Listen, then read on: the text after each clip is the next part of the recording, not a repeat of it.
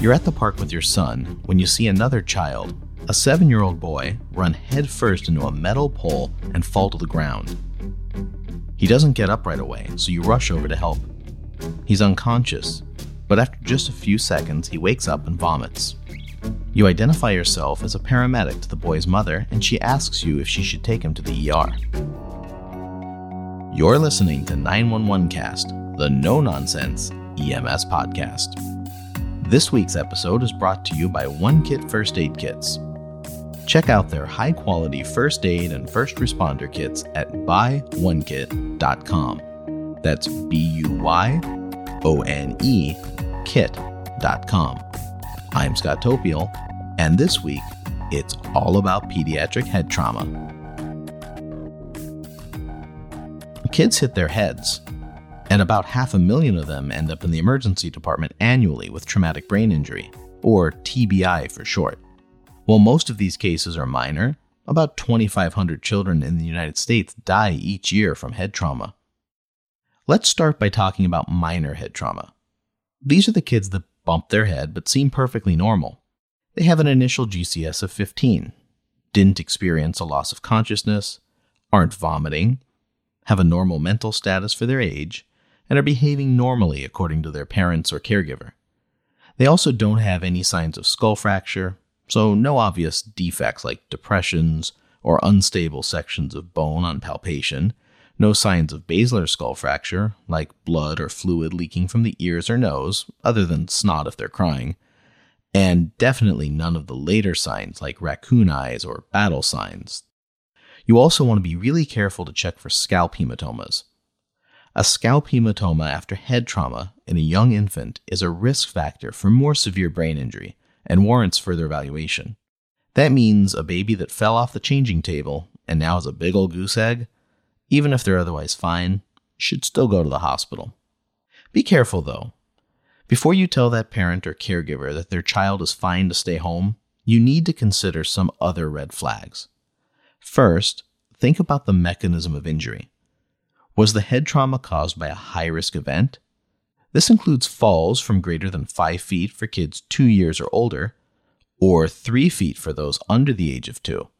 Significant motor vehicle accidents that would generally meet trauma criteria, such as a crash where the victim was ejected or another occupant in the car died, rollovers, and significant amounts of passenger compartment intrusion. Other high risk situations that should make you take pause include head trauma to a bicyclist not wearing a helmet, a pedestrian struck by a vehicle, or a kid that was hit in the head by a high impact object, like a melon fired from a trebuchet. Be on the lookout for mental status changes. They're not always obvious. Agitation or irritability after head trauma is a warning sign. The same goes for lethargy, being slow to follow commands, and repetitive questioning. Vomiting is pretty common after a head injury. So, when do you need to worry about it? In general, a single episode of vomiting right after head trauma without any other symptoms isn't usually a big deal. But if the vomiting is accompanied by something else, like a really bad headache or altered mental status, or if the vomiting is repetitive, it can be a sign of a bigger problem, like rising intracranial pressure or ICP. Concussions are the most common type of traumatic brain injury, with most occurring in children as the result of contact sports like football, soccer, hockey, or lacrosse. Simply put, a concussion is a type of TBI that doesn't show physical injury on a CT scan, but involves microscopic damage. The most common signs and symptoms of concussions include headache, confusion or disorientation, like walking the wrong direction or not being able to answer simple questions, repetitive questioning or memory difficulty, new trouble following instructions or focusing on a task, slow or incoherent speech, dizziness or trouble with balance, non repetitive vomiting right after the injury, feeling unusually tired, or emotional lability, in other words, inappropriately crying or laughing. What about loss of consciousness? It's not that uncommon for someone that gets hit in the head to experience a brief loss of consciousness.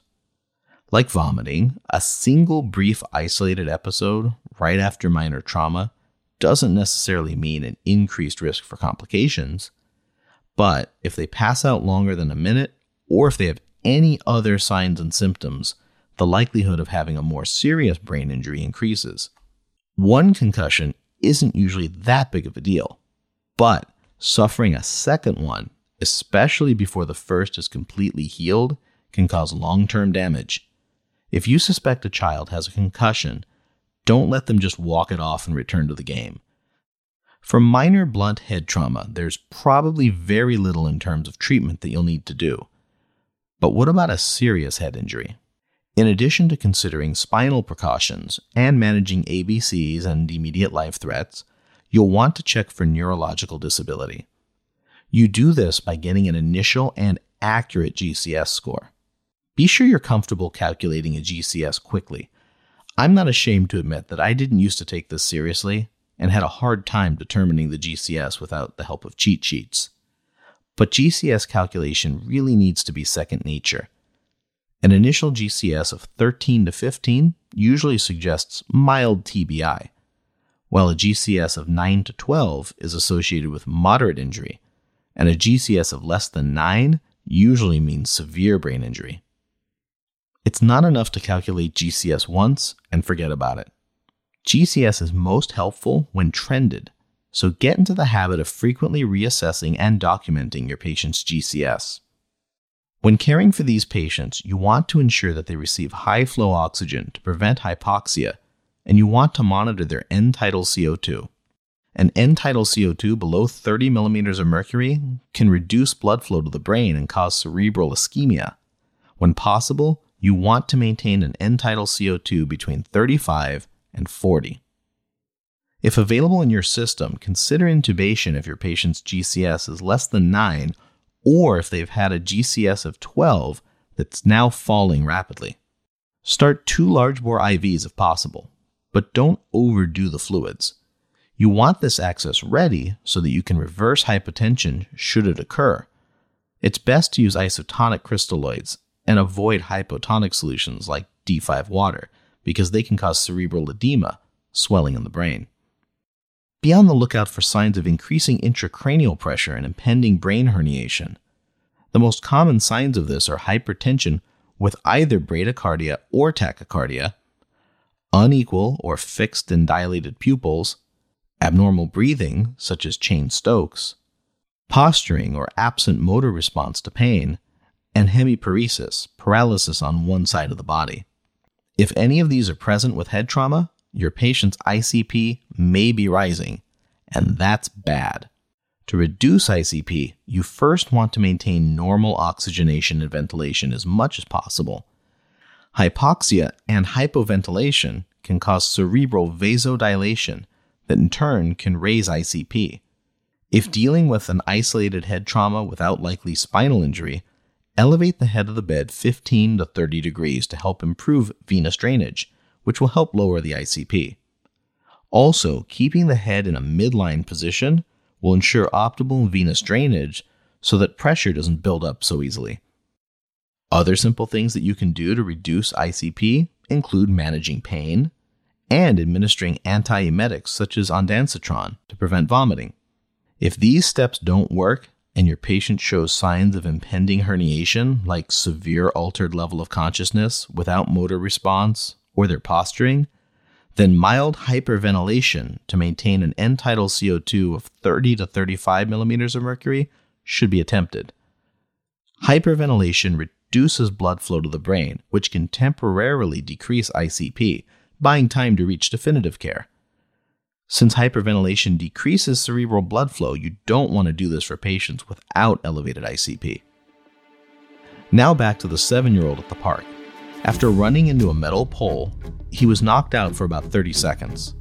He came to and then vomited. After a few minutes, he vomited again, and his mom tells you that he seems off. You recognize that the boy's multiple symptoms loss of consciousness, repetitive vomiting, and altered mental status puts him at high risk for having suffered a traumatic brain injury. With this in mind, you tell the boy's mom that he should go to the hospital for further evaluation. You call an ambulance, and he's taken to a nearby hospital where he's diagnosed with a small intracranial bleed and admitted to the pediatric ICU for observation. He's discharged a few days later and makes a full recovery. Pediatric head trauma, including concussions, are a common occurrence. While most are mild and require little to no treatment, some can be quite serious. A thorough assessment, including trending of GCS scores and measures to reduce ICP, can make a significant difference in patient outcomes. That's it for this episode of 911 Cast. Please subscribe and review us on iTunes. Join us again next time for another EMS topic. Thanks for listening.